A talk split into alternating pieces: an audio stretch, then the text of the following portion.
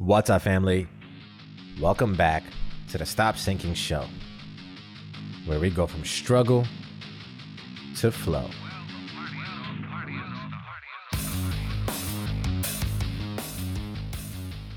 Happy holidays, happy Christmas, Hanukkah, Kwanzaa, happy all the holidays that everyone listening celebrates. As we are heading into the new year, I thought it would be appropriate to talk about a fresh start. Ironically, the new year parallels my current life as the opportunity that it presents. And so I will share the thoughts going on in my head and that might relate to you as we are, I think, starting again fresh together. Over the past three years, I have been yearning to come back from India, come back to the States. Somewhere in the middle of those three years, I got so far distanced from the life that I left here that all that yearning to come back no longer had a coming back to point.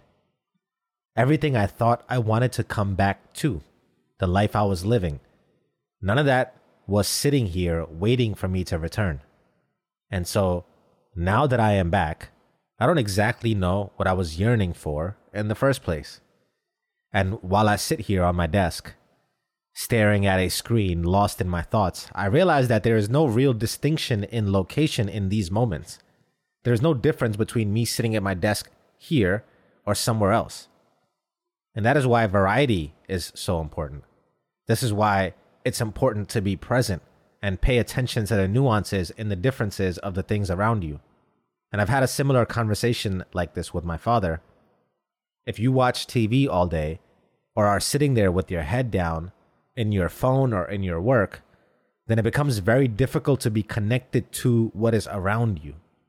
Every day can feel like exactly the same.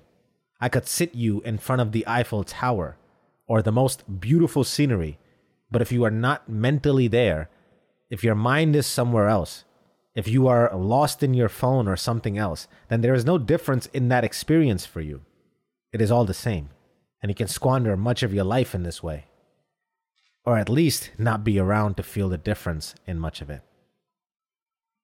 If you don't add variety of experience, if you don't stop and stare at what is uniquely offered in the present moment in your present environment and state, then much of everything is lost. The nuances are what hold the beauty within them. That's where all the character is offered. All the character is developed. All the character is found.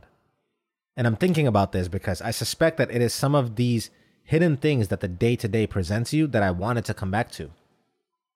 Maybe it was just something as simple as the view out of my window. But what I think it was that I'm starting to realize is the exercising of conscious choice. That very decision of where I am and where I want to be, which was stripped away from me when I felt like I didn't have the liberty to exercise my free will in leaving or moving. I think it's just that feeling itself that I wanted to come back to. Home is not exactly a physical space. And after having been gone for so long, having all of my stuff in a storage unit in California and living in India and returning to Florida while planning for New York, I realized I don't really belong anywhere. And some of that is because I have lived my entire life not laying roots. And quite honestly, I fought the idea of roots my whole life.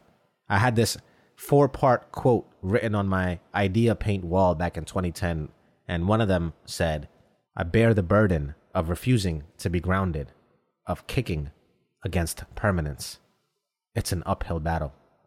And while I am living out the life that I designed for over a decade, the life that has allowed me to be untethered enough to go live in several places and serve in the ways that I aspire to, there are times still when I get down on myself and I'm in this very human plane, especially when I have thoughts like I don't belong anywhere, where I question if I have made the right assumptions to base my life off of. And I wonder if there even is a life without roots. But old philosophers will tell you that they wouldn't be able to pose the type of questions to life that they do had they had children or were enmeshed in the ordinariness of average life.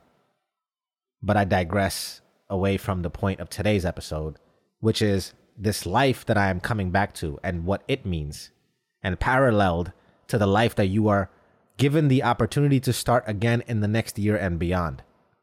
And now, while I don't believe in momentous occasions to wake up and reimagine your entire life, the calendar still does present a nice, neat little reset button that I urge you and myself to take advantage of. And to add some more food for thought for some of the background that I just laid out, this whole life I thought I was yearning to come back to. It is very tempting to try to resume it. Very tempting to treat it like it was paused and try to resume the life I thought I had left behind. It is very tempting to try and recreate the circumstances that I longed for. There's a deep magnetic pull inside of all of us to hold on to the things for nostalgia, to keep from rocking the boats while the flow is not entirely calling for disturbance. But the reality is that life doesn't exist anymore. And any energy spent trying to dig it up could instead be spent building on top of what I have already learned from all those past and passing chapters. Where you are going is incremental, but not always compatible with where you have been. You essentially cannot record and resume at the same time. Either you resume the playback or you create something new. So tempted as I may be, I recognize the invitation life is presenting me to start fresh. Because anything I thought I left behind would take just as much force of will to rehash as starting something new. And so life almost ceremoniously presents me and you with these very simple but poignant questions.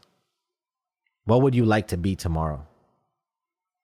Where can you set your compass to provide at least directional guidance, even if not specific guidance? Again, it would be very easy to wake up January 1st and continue the life you have left behind the night before, the weeks and the months before. It would be tempting to fall back into the old patterns, even if you consciously or unconsciously were distanced from them for a bit. The old you has a gravitational pull to it. Those neurons have been deeply wired in, and so it would be a conscious choice to create anew by making decisions that are deeper than aesthetics, deeper than the surface, more than just trivial. Decisions that take into account your future from your past and present. Those that resonate, that ring true to you, that hit home, that are calling for you, that lead to changed behavior, that lead to a new you. Because the old you, the you now, that's just skin you must shed over and over again. There's no coming back to it, and there's no taking it with you, or else half of your life will be wasted yearning and longing for things that you can never return to. It's all meant to be experienced fully while in it and for it to fade away as the next thing right in front of you grips you fully. And that is your invitation for a fresh start. To embrace this idea, refine your ideas, and then run towards them, leaving behind everything you've ever known. And the most potent parts of all of that you've been through will stay with you and help you. The rest is excess baggage that will only slow you down. And so, if you can just do this emotional work that frees you from all this clinching and clinging and really accept the nature of life as such, then you wouldn't need a new year, a new week, a new day before you reset, reimagine, renew, reintroduce, and restart again. Every moment then just becomes an invitation to a fresh start. And once you are there, it's simple. Every time you change, get to know yourself again and repeat and repeat. I love you, family. Stay true always. I see you on the next show.